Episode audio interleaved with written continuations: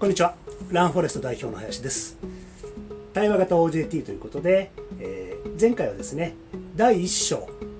なぜ今自立型人材が必要なのかということをお伝えしました。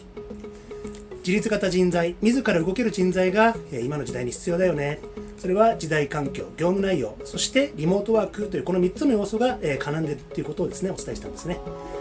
で第2章第2章はですね「風」ということで誰が教えるかということをこちらでお伝えしております。誰が教えるか。もちろん1対1オン・ザ・ジョーブトレーニング仕事をですねしながら部下後輩に教えるというのは1対1の側面というのも非常に大きいんですがもう一つですね1対他の関係1対他の関係。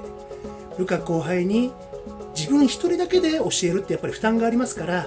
みんなで教えていく。職場みんなで教えていく。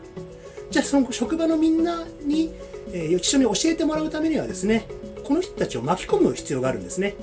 巻き込むために自分の人脈を上手に使う、まあ、言葉使うっていうと悪いですけども周りの人に協力を得るってことが必要だなということを伝えております。でこちらの本の中では